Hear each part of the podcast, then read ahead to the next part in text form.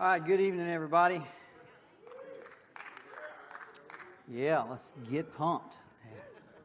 All right, if you got your Bibles and you want to follow along, as always, we are going through the book of Romans, and we have made it to Romans chapter 12, and uh, we're going to cover a whole five verses tonight, which is um, shocking. Five entire verses. Living with others is our uh, title, Living with Others. So let's start and we'll just read our verses. Um, actually, going to go through verse 18. It says, Bless those who persecute you, bless and do not curse them. Rejoice with those who rejoice, weep with those who weep. Live in harmony with one another, do not be haughty.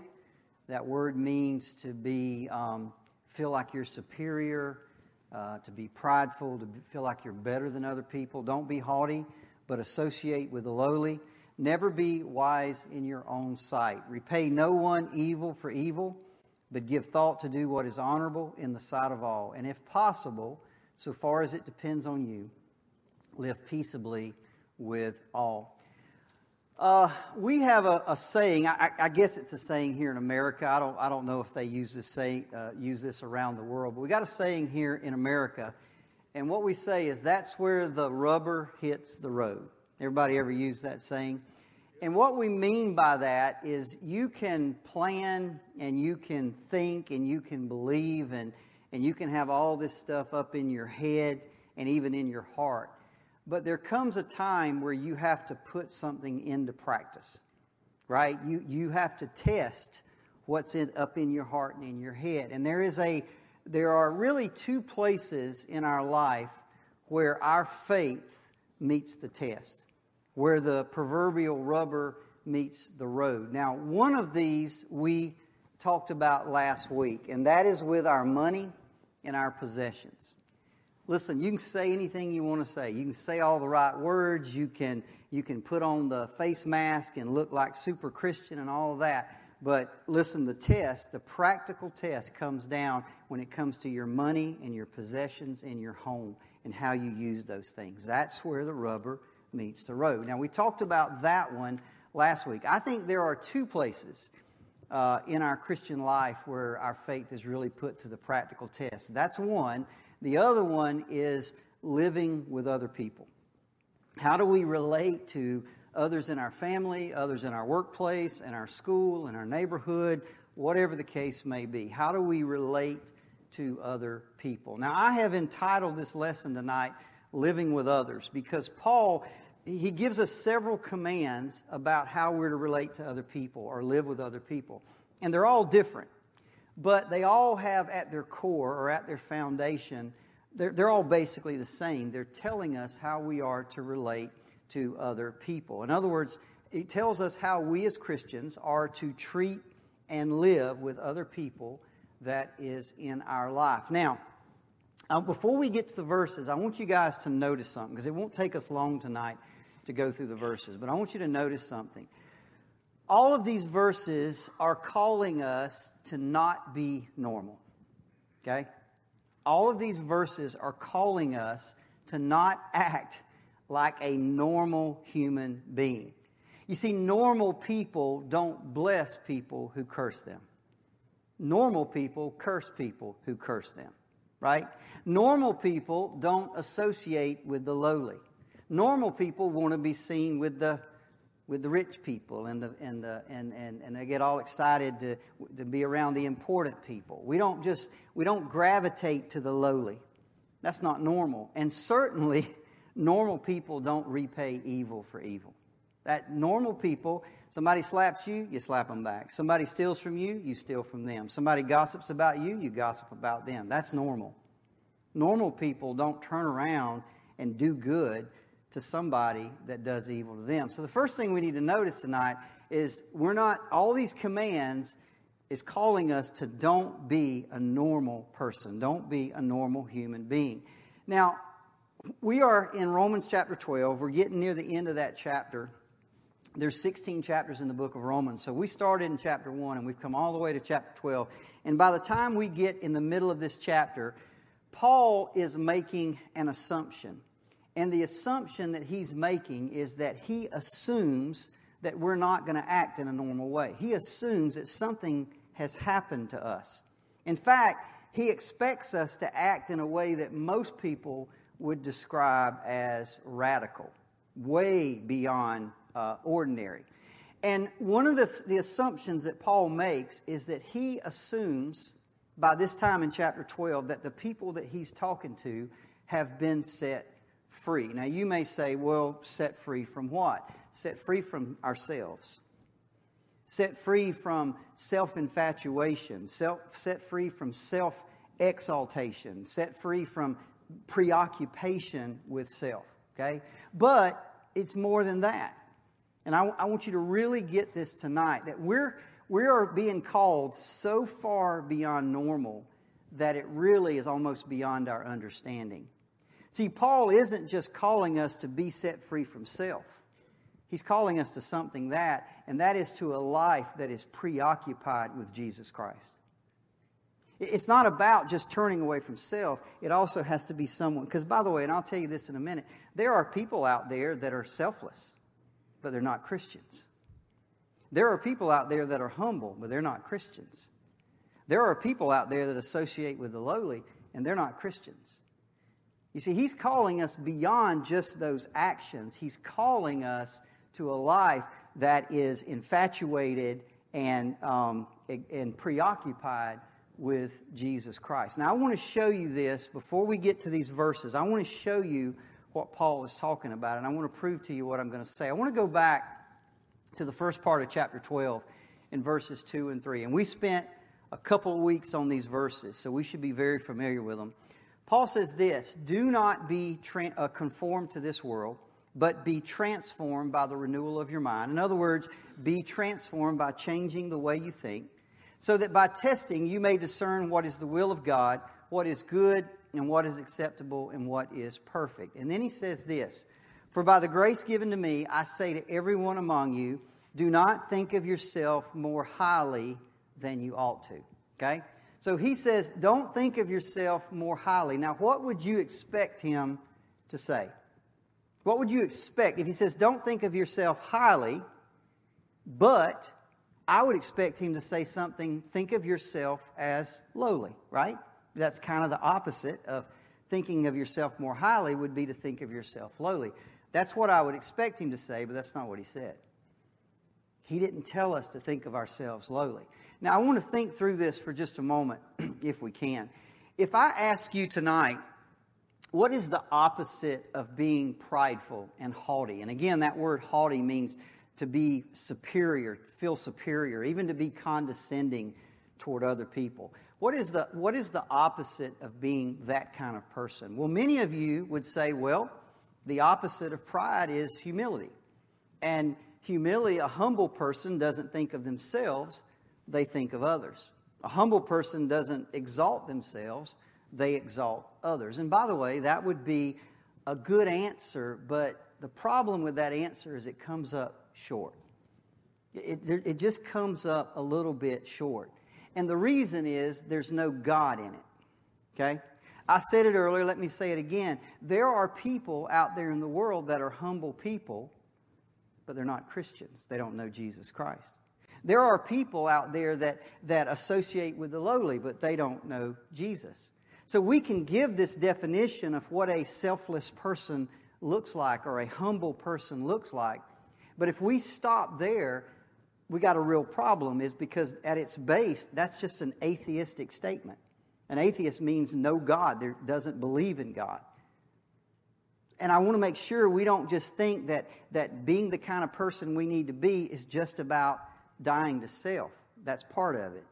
But the other part is falling in love with Jesus Christ.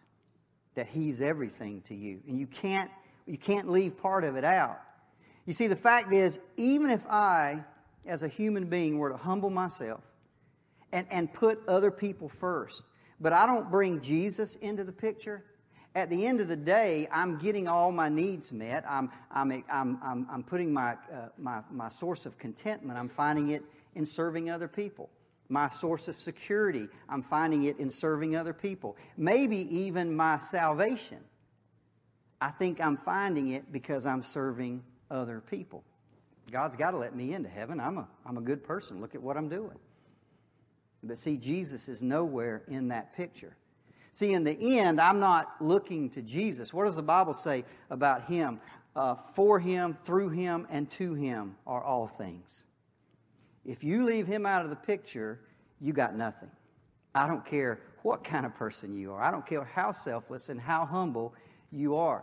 That is why Paul doesn't say, don't think of yourself more highly than you ought, think of yourself more lowly. He doesn't say that. Because once again, plenty of people who see themselves as lowly and they don't know Jesus at all. See, at the end of the day, there's only one word for people who try to find their contentment and their security and their salvation in anything other than Jesus Christ, and that word is pride. That word is pride. See, you may be selfless in your dealings with other people, but the fact is, if you leave God out of the picture, you have not humbled yourself before your Creator, and there's only one word for that, and that is pride.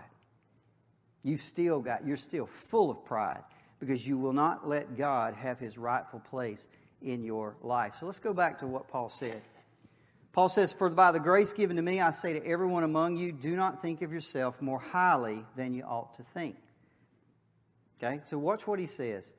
But think with sober judgment. By the way, that word sober means exactly what you think it means. It means somebody who's thinking in their right mind. Not somebody who's high on drugs or somebody that's drunk or somebody that's insane.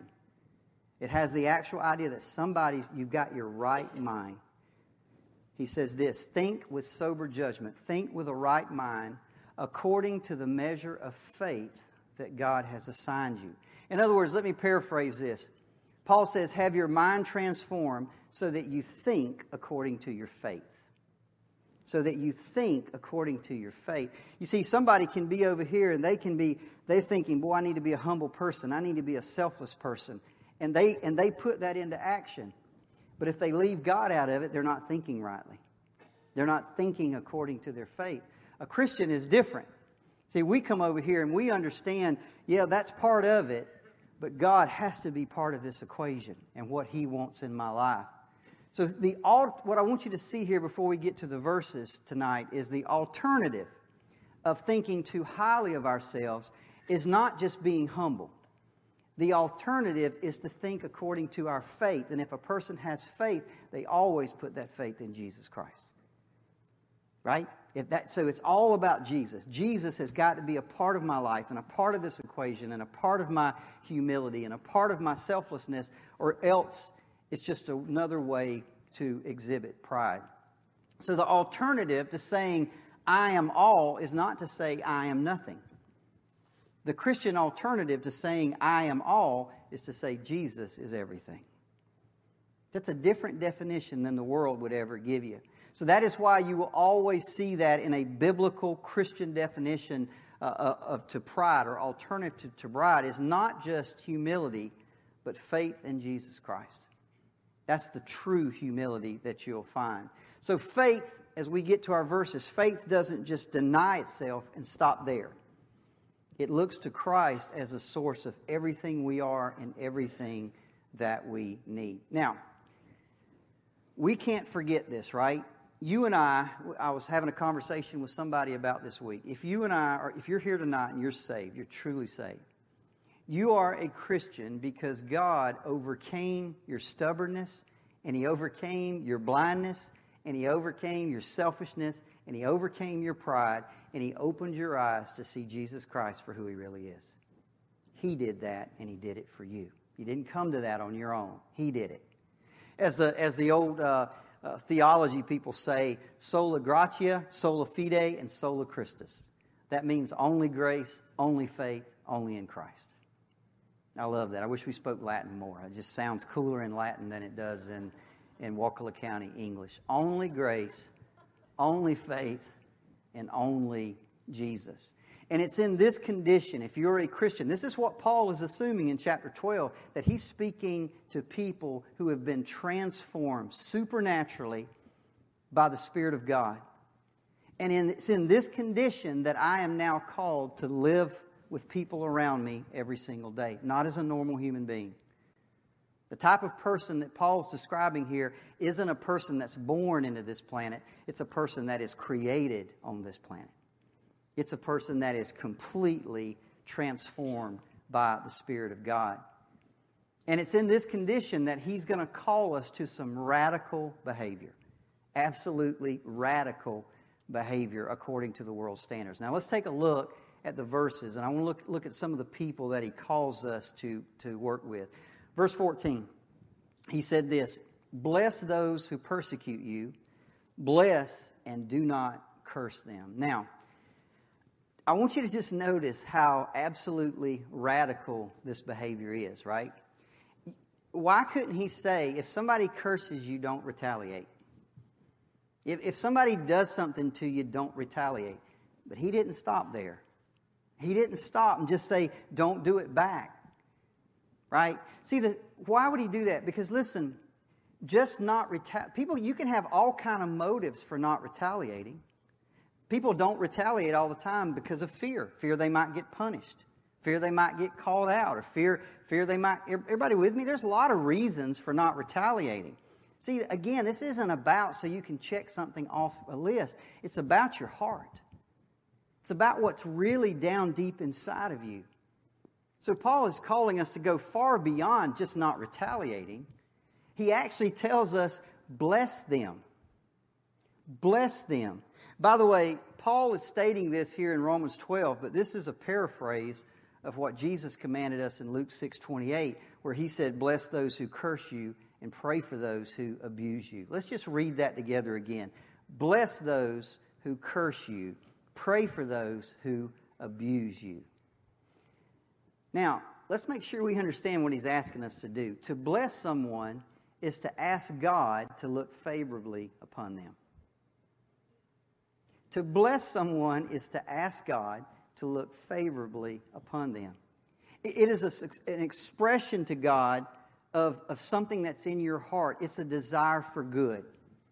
That person does something to you, and instead of, instead of uh, creating bitterness and, and, and unforgiveness and all of this stuff, you respond saying, God, bless them, do good in their life. Now, can we get really honest? this is crazy. It really sounds crazy. You see, God is calling us to be not normal, not just a little above normal. This, he's calling us to be this radically different person that this world really has, they know nothing about. I mean, it, it would be one thing not just to want your adversary to have trouble. It's a whole nother thing to want God to pour out good things on them, to really want it from your heart, from the inside. Now, I don't know about you, but every time I read this, for some reason, I just think that's that's crazy, right? It, it, literally. How many of you would be honest in that and think that almost sounds impossible? Doesn't it really sound impossible? I mean, our, our natural re- listen, it is as somebody slaps you, you slap them back. Somebody gossips about you, you gossip back. Somebody does something to you, you do it back. That's as natural as breathing. That's just born into us. And he's calling us not just to retaliate, but do good to them, pray for them, ask God to bless them. The question is, who in the world, who does this kind of stuff? It's crazy. That's really the wrong question, though. If you really, let's go back and reposition ourselves. I'm saved. I'm a Christian. I'm born again. I'm indwelt by the Spirit of God. God has transformed me. He's changed me. And yet I still read this and it sounds crazy. The question I need to be asking is not who does this. The question I need to be asking is God, how do I become that person? You want me to be that person. You, are asking me to do it. How in the world do I get from a person who thinks that's crazy over here to a person that's actually walking it out? How do I get there? That's what I want to know. What do I need to do? What, what, what is, I mean, tell me that, because that's radical. There's only one way, and it's, it, it's as plain as the nose on our face. You know, nobody's going to get up here with this great revelation. You're going to get there one way, and that is through faith in Jesus Christ and the working of the Spirit of God in your life. That's it. It's just that simple.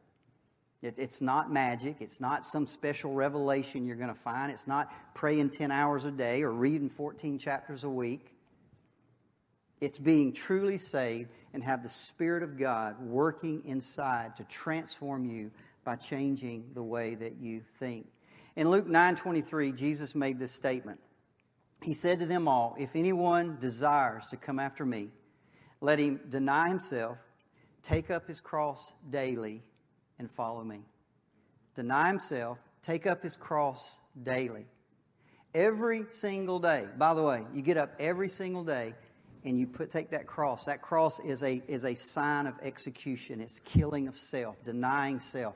You do it every day, every day, every day, and you follow Jesus. You see, when we truly follow Christ, I'm I'm I'm standing here as a transformed Christian. I have denied myself. I'm taking up my cross and I'm following Jesus. If you really truly do that, then that old self has to die. That old self is no longer the source of my contentment. It's no longer the source of my security. It's, it, it's just, I realize, man, this is just temporary. You really start to see that because you're thinking rightly, right? You're thinking through faith. And you understand there's something greater at work here. There's something of more purpose here than just that I get my way, or I get revenge, or I feel good about myself. And see, when that happens, if somebody makes threats to this old self, it, it, it has no power over me anymore. Somebody gossips about that old self, whatever. And he's dead, man. That's not important. That's temporary stuff. I got bigger things. Are you with me? I know it sounds crazy. I know it does. But, but the more you fall in love with Jesus, the more you see Jesus, and the self gets smaller and smaller and smaller, and Jesus gets bigger and bigger and bigger, the more nobody can hurt. That. You don't even care anymore. You get to the point where it just doesn't matter. He's what matters. One other thing to point out here faith in Christ does something even more important. As it turns us away, and I just mentioned this, as it turns us away from self, what did uh, John the Baptist, uh, John said, he must increase, I must decrease. See, as self gets smaller and smaller, Jesus gets larger and larger. He becomes the source of my contentment. He becomes the source of my security, not you. You don't like me? Um, that's too bad, but it's all about Jesus. You know, you don't think I'm the greatest teacher that ever lived? Yeah, I'm sorry. it's all about Jesus. Am I doing what He wants me to do? That's what matters. You just, your, your, your thinking just completely changes. That's what Paul was talking about in Galatians 2.20. Paul says, I've been crucified with Christ. It's no longer I who live, but Christ who lives in me. In the life I now live in the flesh, I live by faith in the Son of God who loved me and gave himself for me. I'm not living this life, Paul says. Jesus is. It's not about me. It's not about myself. It's about him. What does he want? What does he need? What does he think? Listen, Christ blessed and forgave those who persecuted him. What did he say on the cross? Father, forgive them. They don't even know what they're doing. They, can you imagine? What would we have? You ever thought if you're on the cross and, and they're doing the things to, to you that they did to him, and you could have spoke a word, how easy that would have been, right? How tempting that, oh, you think how about said, You're the Son of God, come down and show us? Okay, I'll show you a few things. But he didn't, did he? See, he, he blessed, he forgave. Listen, if you and I get up and quote Galatians 2.20, and we say it is no longer I who live, but Christ who lives in me, if you really mean that, then you have to turn around and do the same thing. You have to forgive. You have to bless. Or else, that's not really true, is it? Self is still holding a, a, a, big part of your heart and a big part of your life. So that's the one way that we get there. If you're here tonight and you've got bitterness and you've got unforgiveness and you've got things in your life and, and, and, and you still, somebody's hurt you and you still got feelings and you think, man, I wish, I wish they would hurt the way I hurt. Something's wrong. And, and the one thing that's wrong, I can tell you, is that self has still got too big a part, and Jesus doesn't have enough. Because if self dies and Jesus rises and Jesus increases, those kind of things fade away because your thinking completely changes. The root of radical Christ like love is death to, death to self and taking delight in the person, performance, and the promises of Jesus Christ. Once again, and I'm going to give you an opportunity later when we finish to come to this altar because I was just really prompted, I think, tonight that, you know, sometimes we talk about these things and then we say, okay, well, you're dismissed. But sometimes you need, when you hear it, you need to act on it. And in a crowd this size, there are going to be people who are hurting and people who have been hurt. And you still got unforgiveness and you still got that bitterness and you just can't seem to get in, get rid of it. The answer more of Jesus. It's just that simple. If you really want to get rid of it, more of Jesus. And by the way, you know, I hear people talk all the time about I want more of Jesus and more of this. Really, the answer is, is less of self. That's what the answer is less of self. Let Him fill those areas and those cavities and those holes in your life that you've just been guarding. Let go and let Him in, and He'll change everything. Verse 15 Paul says this Rejoice with those who rejoice, and weep with those who weep. I was thinking, um, I'm not the most, I've struggled in my life with being empathetic or empathizing with other people. I'm not the most empathetic. That's not my gift, right? Um, I struggle. If you come to me and say, I got a problem, and I'm going to say, well, here's what you need to do. I'm going to give you the solution. I'm not going to put my arm, you know, that's just, I, I've struggled with that. But sometimes people just need an arm around them. Some, some people just need, sometimes they just need you to cry with them. Sometimes they just need you to rejoice with them. They don't need advice, they don't need answers. That's why one of the gifts of the Spirit is, is empathy and encouragement. Sometimes just being there is, is what they need. So, why, what would stop us? And I, have thought a lot about this in my life. What would stop us from empathizing with other people? Well, there's a lot of reasons. For example, we might be angry at them for some reason, uh, we might be jealous of them for some reason. We might be, in most cases, too wrapped up in our own lives and our own families and our own business to even see what's going on in other people's lives. We just we're just clueless sometimes because we're so wrapped up in our own stuff. Whatever the case, whatever the reason, all of those things have the same root cause. Once again, it's selfishness and pride. Too much selfishness, too much pride. Too much self. Too much self. Too much self. In fact, I would say that pride is the root cause of most cases where we don't are not able to live in harmony with another person. Can be in our marriage, can be in our family, can be uh, can be in a, in a in a friend relationship or a neighborhood or a workplace. If there's disharmony, I can pretty much tell you in some way, shape, or form pride's happening in one of those two people, if not, if not both. Let's look at verse 16 because this is where Paul addresses it. He says this Live in harmony with one another. Do not be haughty. Don't be prideful or superior or condescending, but associate with the lowly. Never be wise in your own sight. I don't often do word studies. Um, I, I, you know, I don't really dig down into the Greek and and, and see what all the words means. I mean, most of the time, I mean, sometimes that's great, uh, but most of the time I don't really do that. But there's something really good about what Paul did, and that is the word associate. He said, associate with the lowly. What does he mean by that? It turns out that word is only used two other times in the entire New Testament. Only two other times. Once by Paul and once by Peter.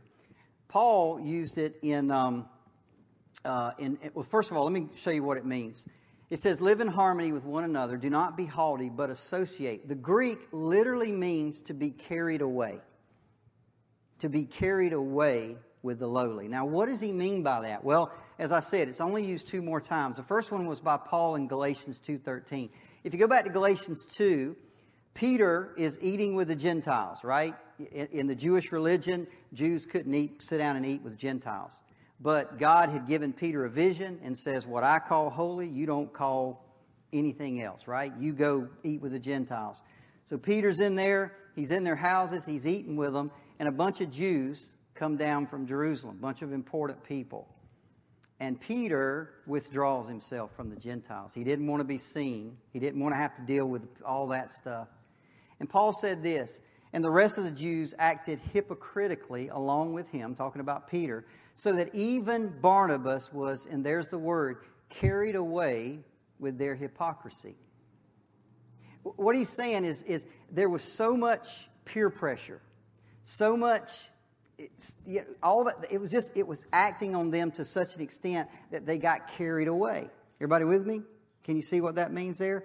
And Peter, he said this You therefore, beloved, know this beforehand, take care that you are not carried away with the error of lawless people. See, sometimes things can just pick us up and we get carried along with the with the people, right? If we go back and look at it and we thought, man, I don't know why I did that. Well, a lot of times you did it because everybody around you was doing it. That's what, that's what he's talking about here. You get, you get carried away. Now, back up one verse. He says, Do not be haughty, but associate. And that word means get carried away with the lowly. Now, what does he mean by that? I think he did that on purpose. What he wants you to see is you're not just choosing to associate with the, with the lowly, you are actually drawn to them. There's something going on inside of you that is so powerful and so swaying and so affecting that you're not just associating with the lowly to check a box, that you literally have to do it. You're carried away to do it. Something happens inside of us that's so powerful, it sways us and carries us. I love that because that's exactly what the Spirit of God is doing. He is transforming us to be a different kind of person than the world has ever seen. You see, folks, this is what it means to be a Christian. We don't just make new choices, we are new creations.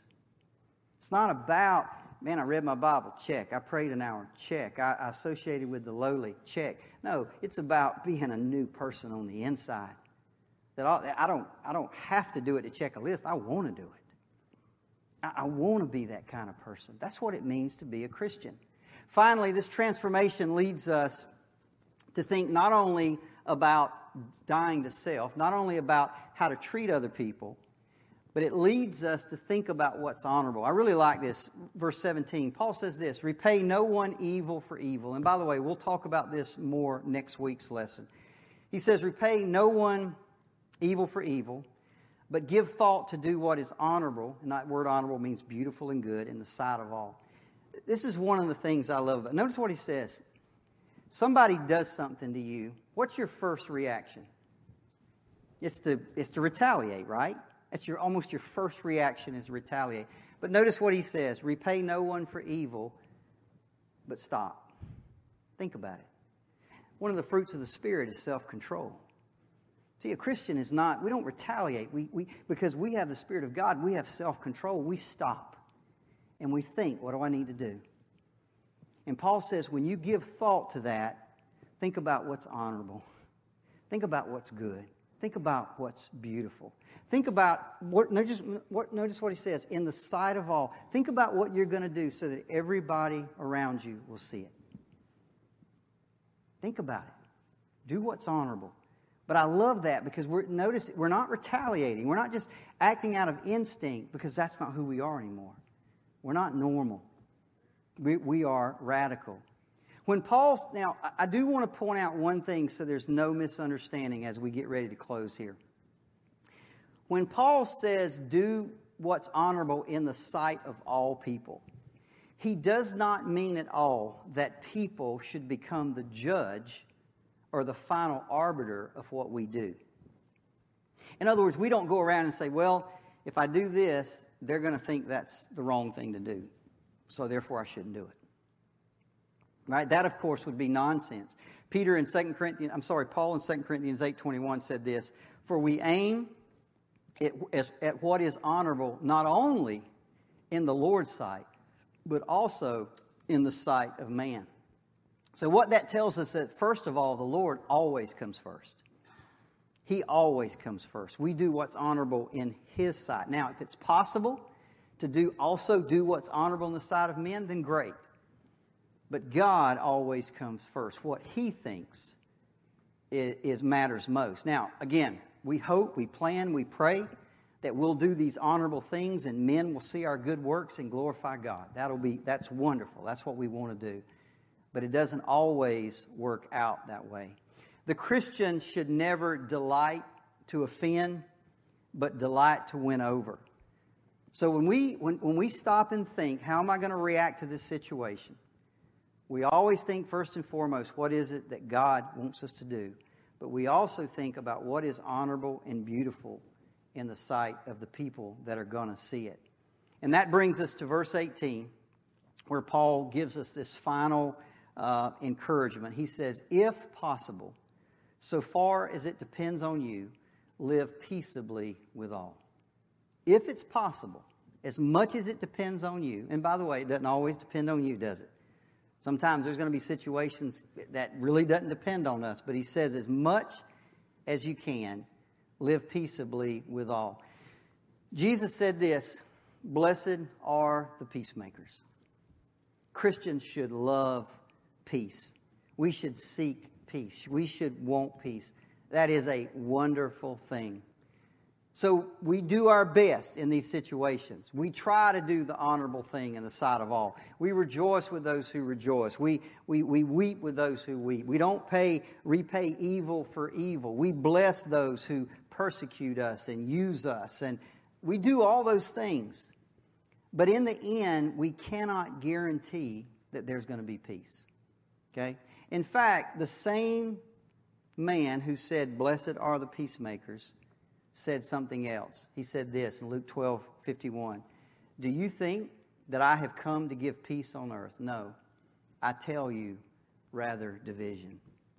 Now think about that. Jesus said, Blessed are the peacemakers. And then he says, But I didn't come to bring peace, I came to bring division. Now, how, how do those two balance out? The point here that Jesus is making is not that peace is not to be desired. Peace is wonderful and peace is precious, precious and, and peace should be sought after, but not at the expense of the gospel. Never at the expense of the gospel. Listen, there are two things in our life that we should seek after, and that is peace and unity. And they're very closely related to one another. Peace and unity. And they are wonderful things, and the Bible always encourages us to seek those things, but not at the expense of truth. Never by compromising the gospel. In Ephesians 1 uh, 4 1 through 3, watch what Paul says. I urge you to walk in a manner worthy of the calling to which you've been called, with all humility and gentleness, with patience, bearing with one another in love, eager to maintain the unity of the what? The Spirit. See, true unity is in the Spirit of God. That's the only place it's found. See, there are a lot of churches today that are seeking unity at the expense of the gospel. Oh, it's all about let's just unify but they're unifying outside the sphere of the Spirit of God, if you will. If you're, if you, you know, if, we, if I get with somebody that doesn't believe that Jesus is Lord and Savior, that Jesus didn't atone for my sins, that there's another way to heaven, I'm unifying outside the truth of God. That's not unity, folks. That's a temporary peace. But let me tell you, the gospel must come first because only in the gospel is true peace and true unity ever going to be found. And we love peace. We love unity. We should seek after that with everything we have as long as it doesn't compromise the Word of God and doesn't compromise the gospel. Listen, we love peace and we seek peace in our lives with our friends, but there's always going to be people because the world sometimes doesn't want to hear it. They don't want the gospel. I was listening to somebody the other day and they said something so true that you, you, can, you can present Jesus as a good man, and the world will accept that. You can, you can uh, you know, uh, uh, uh, uh, present him even as a prophet. Even the Muslims believe Jesus was a prophet. You, you can present him as a prophet. They have no problem with that. present him as the Son of God who died for the sins of the world. Oh, no. Long as he's a man, long as he's a prophet. But don't expect me to believe in him as God. See, I want peace. With, I want peace with others. I, I love peace. We want unity, but never at the expense of our Lord and Savior, Jesus Christ. Let's pray. Father, as always, we love you, Lord. We thank you for your incredible, incredible word. Father, we thank you. Uh, I just, as, as a member of this church for many years, I thank you for the unity and the peace in this church. Uh, that is a God given thing. I think we all understand that. We've all been in places where there wasn't that type of unity. There is a spirit given unity and peace in this church, and it's all within the confines of the truth. That is a beautiful, wonderful thing. But help us to make sure that we keep that in our relationships, that we never, never compromise the gospel. Never compromise the gospel for the uh, just so somebody will like us, or somebody will agree with us, or somebody will have something to do with us. Always seek peace. Blessed are the peacemakers, but never at the expense of truth.